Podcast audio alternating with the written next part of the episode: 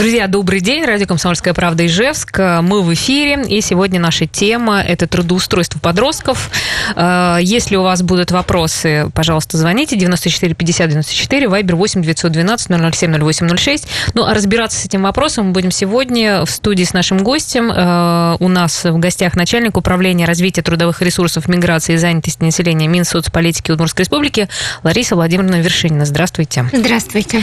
Да, давайте, наверное, э, с каких-то основных основных вопросов начнем. Вообще, с какого возраста и где могут работать mm-hmm. дети?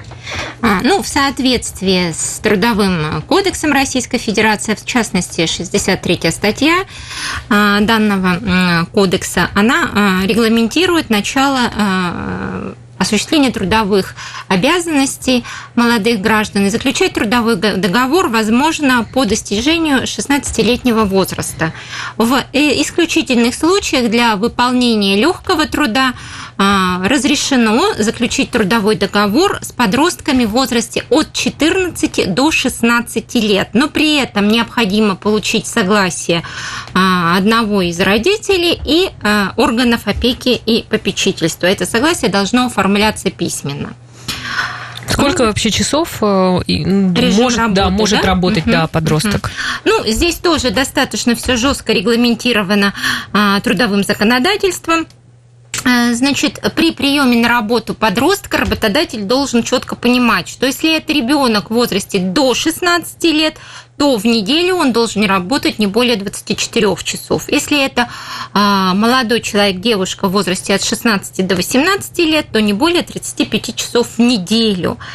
А, при этом нужно учитывать, что если подросток совмещает э, работу с учебным процессом, то э, рабочее время должно сокращаться не менее чем вдвое. То есть, если в первом случае я назвала, когда ребенок свободен от э, значит, образовательных процессов, ну, э, при этом еще один нюанс. При этом продолжительность ежедневной смены не может превышать для работников в возрасте от 14 до 15 лет 4 часов, от 15 до 16 лет 5 часов и от 16 до 18 лет соответственно, 7 часов. То есть вот такие четкие границы. Ну, есть какие-то ограничения по сферам, где вообще могут работать э, подростки, да, где кон... не могут э, Конечно, работать? конечно. Ну, я уже вначале сказала, что и э, категория подростков, молодых людей в возрасте от 14 до 16 лет, она в первую очередь рассматривает возможность привлечения их на легкий труд.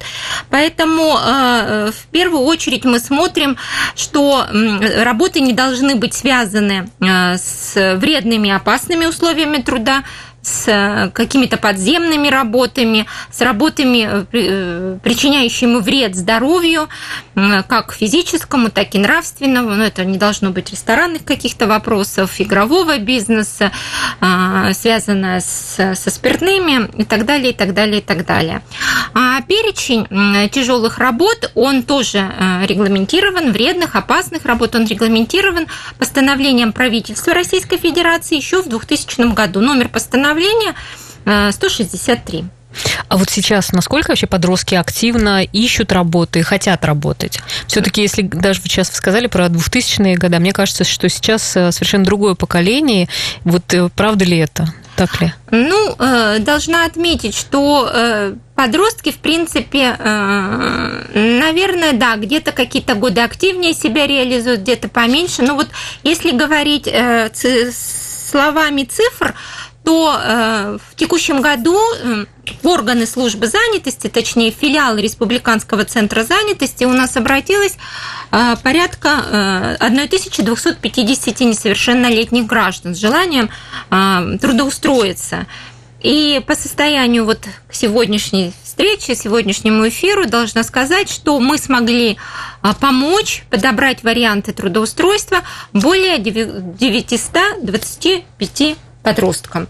То есть, э, если у нас э, ну, лет 5-6 назад количество желающих подростков исчислялось а, не сотнями, а тысячами. А, трудоустраивалось и 8 тысяч подростков. С каждым годом количество немножечко снижается, ну, где-то по объективным причинам, а, где-то действительно желание родителей все-таки создать условия для отдыха детей, а не для их работы. В общем, пока ситуация ну, вот такая. Ну, а снижение это может быть связано с тем, что сейчас ну, есть сложности. Вообще, ну, вот вы сказали о том, что 1200 там обратилось, а устроили только 900. То есть, как бы нет, не, нечего предложить. Ну, тут тоже есть действительно объективная такая причина. В этом году мы очень скажем так, э, э, с волнением наблюдали на ситуацию, как же мы будем э, находить возможность занять наших подростков и устраивать их работодателями, потому что, с одной стороны, Э, вроде бы работодатели у нас заявляют вакансии, но с другой стороны э, э, большое количество граждан, которые в силу значит, пандемии оказались без работы, и официальное число безработных у нас уже в республике перевалило за 27 тысяч.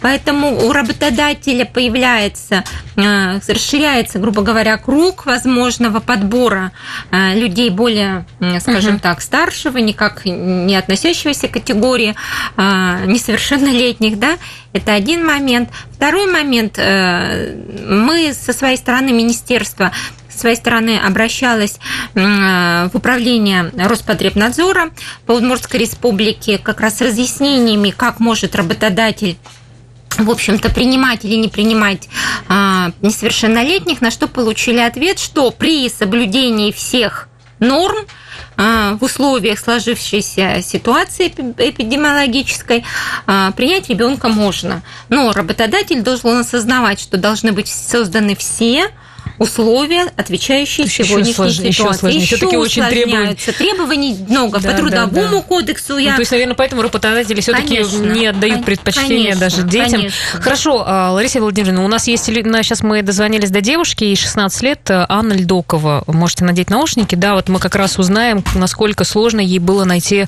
работу. Здрасте, Анна. Здравствуйте. Да, вот хотелось узнать, работаете ли вы сейчас? На данный момент это я не работаю. Да, ну а вообще э, хотели бы работать? Ну, так-то да, потому что к школе нужно готовиться. Угу. Ну, я, насколько знаю, вы э, также трудоустраивали, трудоустраивались и раздавали листовки, правильно? Да, в том году, сейчас потом. Угу. А в этом году? В этом году я нигде не работаю из-за того, что пандемия началась, и все торговые центры были закрыты, по сути дела. Угу. было. Ну, а вообще, когда искали работу, вы куда-то обращались за помощью? Как вообще ее нашли, эту работу? В том году? Да. Я просто ходила по торговым местам, ну, торговым центрам, а, и просто спрашивала угу. в магазинах, нужны ли им работники, чтобы вот тусовки называть или нет. Кто-то соглашался, кто-то нет. Угу. То есть самостоятельно просто искали место, где бы можно было подработать? Да. А куда-то... Я живу просто в достаточно удобном районе, где у меня много торговых центров. Угу. А обращались куда-то, например, там, я не знаю, а, ну, в центр занятости или а, вот молодежь, биржа? Нет. Угу. Нет. А много вообще среди ваших знакомых э, ребят, кто тоже ищет работу или работает? Насколько сейчас это сложно или, ну, или не сложно? Ну, у меня все друзья совершеннолетние на самом деле. У меня вот только несколько моего возраста друзей, и они работают э, в колл-центре. Uh-huh. В колл-центре вот как-то не смогли устроиться. А я просто не из тех людей, кто сможет именно заставляет человека что-то купить, и поэтому я не, не пошла. Понятно. Ну, листовки-то раздавали, это же тоже сложно ну, вручить. я там с ними не разговаривала. Хорошо. Хорошо, понятно. Спасибо. Спасибо за то, что откликнулись на звонок. Вот как раз если говорить еще а, по поводу поиска работы, да, то есть э, куда можно обратиться подростку для того, чтобы, ну, скажем так, ну, если он будет искать эту работу, кто ему может помочь в этом? Ну, э, в первую очередь, конечно, э, нужно нужно обращаться э, в центры занятости населения по месту жительства.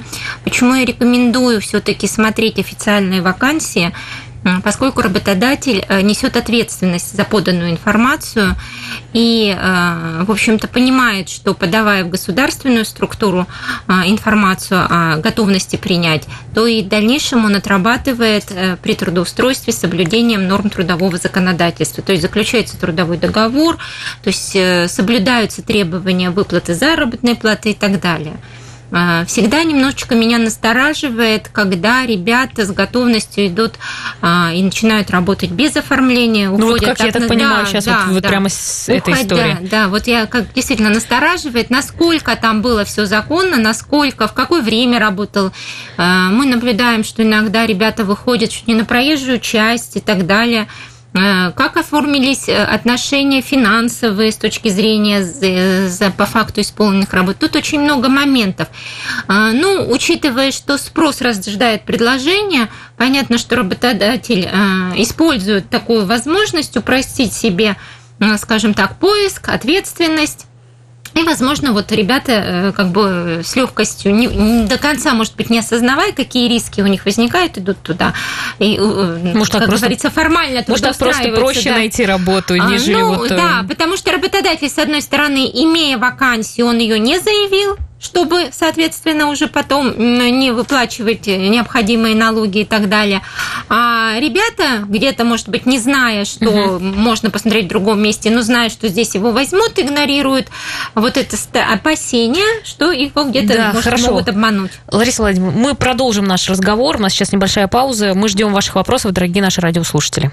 Итак, мы снова в эфире, вернулись. Э, друзья наши, уважаемые радиослушатели, э, если у вас ребенок под подросток, и вы хотите, чтобы он работал, э, то если у вас есть вопросы, то мы ждем их. Пожалуйста, задавайте.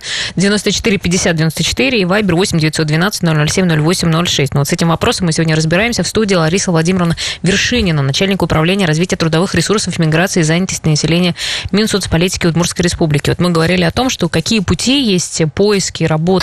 Ну вот э, у нас редактор э, посмотрела группу «Молодежная биржа труда». Ну, честно говоря, там нерабочая группа. Вообще, как искать э, тогда, ну, еще, вот вы сказали, центр занятости, но не сильно тоже можно да. там найти.